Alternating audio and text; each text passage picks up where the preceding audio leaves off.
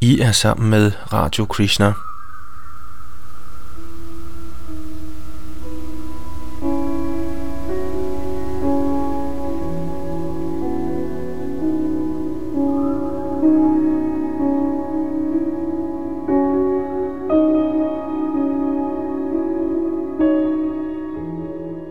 I vores nyhedsblad kan vi finde en tekst, der hedder Ægypten og den vediske kultur, skrevet af Rin Parker – her oplæst af Yodunandan Das.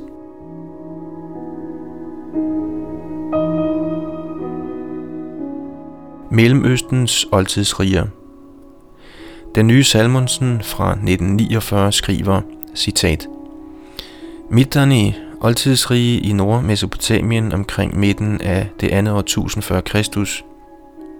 Den teoretiske befolkning her organiseret som staten Mitanni, af en indoeuropæisk overklasse. Mitanni, der en tid beherskede Nivine, faldt for hititterne, og en del af dets område kom til Assyrien. Svækkelse af Mitannis og senere af hititternes magt muliggjorde udvidelsen af assyrisk herredømme til og ud over disse egne. Citat slut.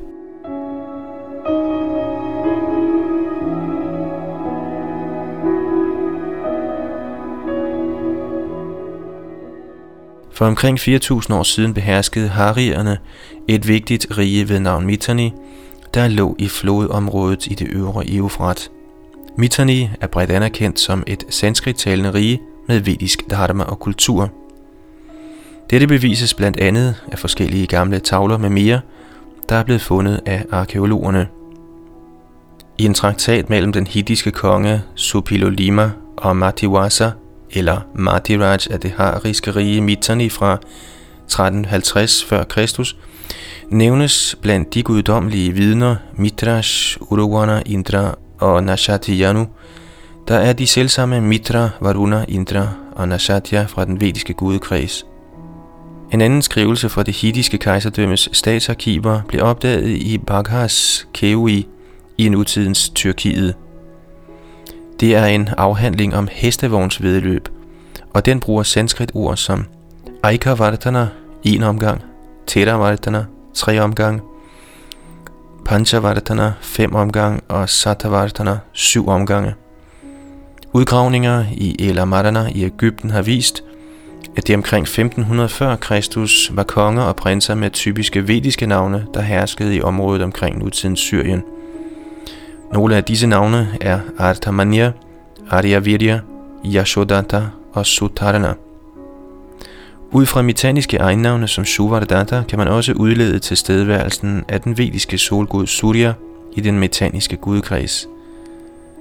Surya tilbedes også af Babylons vediske eller ariske konger, kassitterne under navnet Suryash.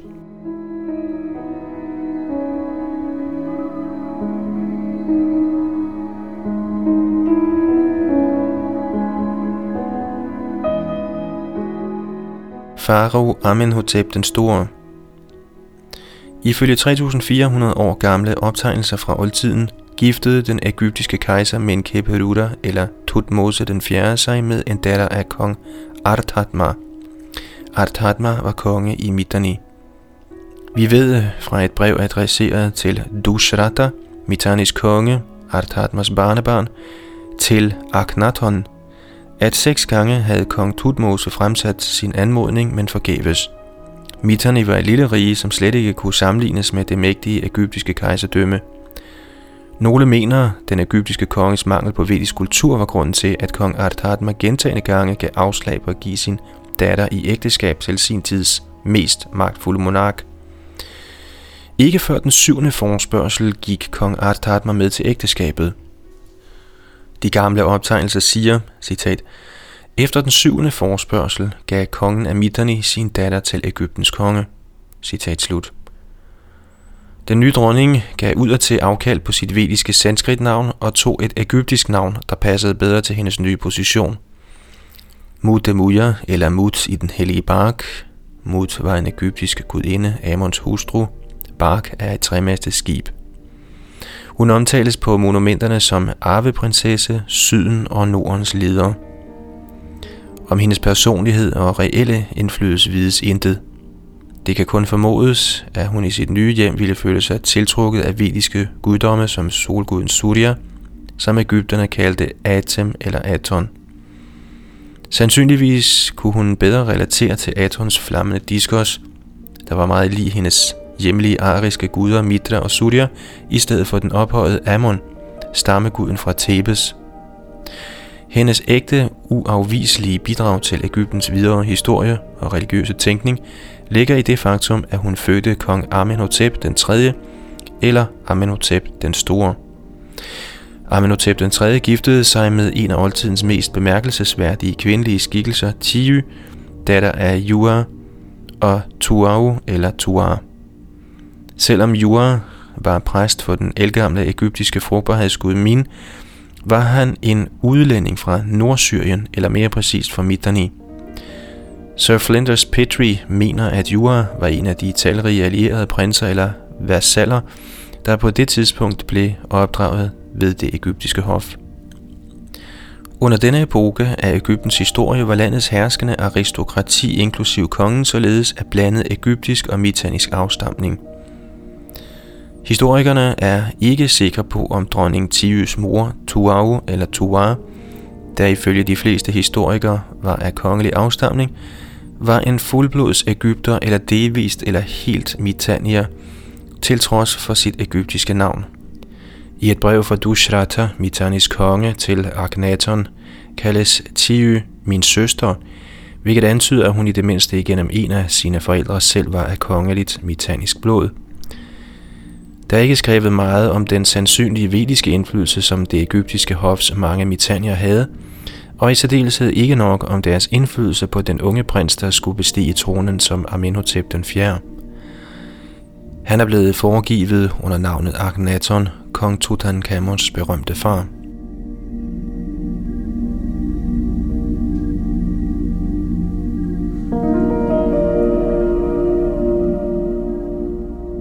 Farao Akhenaton Amenhotep den 4. Akhenaton fødtes i det smukke Charuk-palads i Thebes i eller kort efter 1395 f.Kr. Nogle historikere placerer hans fødsel på år tidligere. I den unge alder af 12 år blev Akhenaton kronet som Ægyptens konge. Optegnelser viser, at i begyndelsen regerede hans mitaniske mor, dronning Tiø, i hans sted. Da Mitanis konge, kong Dashrat, eller Dushrata, skriver for at lykkeønske ham med tiltrædelsen, henvender han sig til dronning Tiyu og ikke direkte til Akhenaton. Selv i senere breve fra denne periode skriver Dashrat til Akhenaton og råder ham til at, citat, rådføre sig med sin mor, citat slut, i vigtige sager. Selvom det ofte overses, havde Akhenaton dybe vediske rødder. På hans fars side var hans bedstemor Mitania, hans far var halv Mitania, og hans egen mor var halv eller måske helt Mitania. Ikke bare størstedelen af hans familie var mitanisk, men hans kone var også en mitanisk prinsesse, kong Dasharathas datter, den berømte Nefertiti. Det er velkendt, at sammen med Agnaton var de aktive i rollen som ypperste præst og præstinde i Aton-religionen. Som sagt er der ingen tvivl om mitaniernes vediske eller ariske identitet, og vi kan være sikre på, at Akhenaton var stærkt påvirket af vedisk kultur. Beviserne for den vediske indflydelse på Akhenaton via mitanierne synes at være hævet over enhver tvivl. I en alder af 18 fik Akhenaton enevældigt magt over hele kongeriget. På det tidspunkt erklærede han sin tro på én gud, solen, Aton, det vil sige skiven eller den flammende kugle. Han proklamerede offentligt sin tro på Aton som gudernes gud, men selvom det fejlagtigt er blevet hævdet, at tilbedelsen af Aton blev opfundet af farao Agnaton, nød Aton allerede fra og med Agnatons far, Amenhotep den 3. et højt niveau af tilbedelse. Atons symbol, som det blev præsenteret af Agnaton, var et billede af solskiven i en slags trekantsform med mange stråler spredt ud, hvor solstrålerne ender i hænder. Nogle forskere har også bemærket, at pyramidernes form repræsenterer solens stråler, der skinner ned på jorden i en trekantsform, med toppen som lyskilden og strålerne, der spreder sig ud efterhånden, som de når jorden. Ligheden mellem Magnatons Aton og Surya er slående – Sanskrit-beskrivelsen af lysets guddommelige udspring stemmer helt overens med det billede af Aton, der gives i den egyptiske konges hymner. Citat. Som opliveren og fremskynderen hæver han sine lange arme af guld om morgenen, vækker alle væsener fra deres søvn, indgyder dem energi og begraver dem i søvn om aftenen. Citat slut. Og det er hentet fra en vedisk bøn til solguden. Denne beskrivelse svarer perfekt på de udskæringer, man har af Aton som solskiven, der udbreder sine gyldne arme ned mod jorden. Arkeologer har bekræftet, at disse billeder og udskæringer af Aton engang var belagt med guld.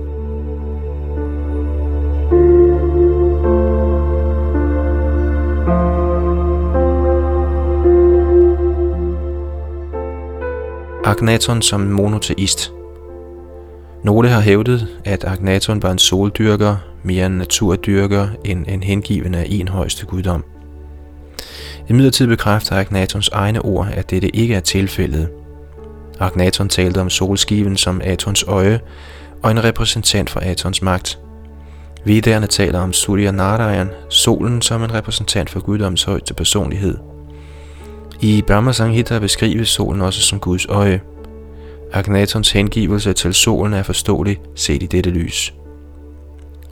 Bortset fra de aller tidligste inskriptioner ledsages Agnatons navn af sætningen Ank em Mart, eller lever i sandhed. I en af hans tilhængers grav befundet en inskription, citat, Kongen har indgydt mig sandheden, og at lyve er en viderstykkelighed, citat slut og det er fra en hofmand ved navn Ayush Grav. Som vi ved, er satya eller sandhed også et af den vediske kulturs grundpiller. Den dag i dag er Indien eller Bharats motto Satyam eva jayate. Agnatons sang til Aton viser til lige en bemærkelsesværdig videnskabelig forståelse af solens rolle i livets virke på hele planeten – nogle ser mere hans religion som, citat, en filosofisk og videnskabelig revolution imod religion, citat slut, end en ny religion. En historiker, H.R. Hall, ser Agnaton som, citat, historiens første videnskabelige tænker, citat slut, på grund af hans videnskabelige forståelse af solen og dens forbindelse til den organiske verden. Den, der kender til vedisk religion, ved imidlertid, at sand religion hviler på videnskabelige principper. Som tilhænger af vedisk dharma var Akhenaton tilsyneladende klar over dette og mange andre videnskabelige og åndelige kendskærninger. Det skal nævnes, at det anerkendes, at Akhenatons hengivelse til en højeste guddom påvirkede Moses og den jødiske religion. Dette er endnu en meget vigtig forbindelse mellem på den ene side vedisk kultur og på den anden side jødedom, kristendom og islam.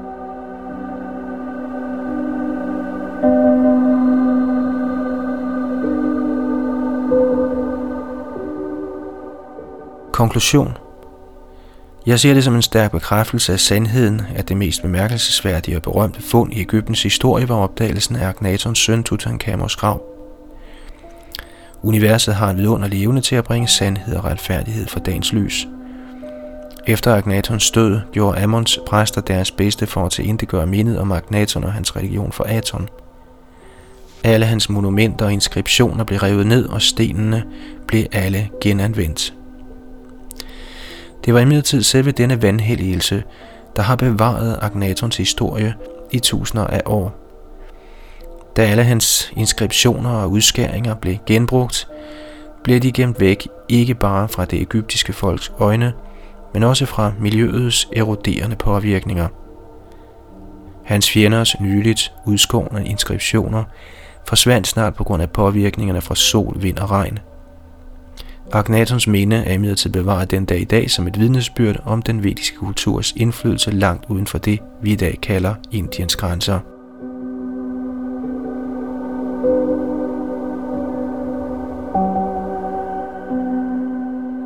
Skrev altså Vrin Parker i en artikel fra vores nyhedsblad, her oplæst og produceret af Yodonandandas. Das.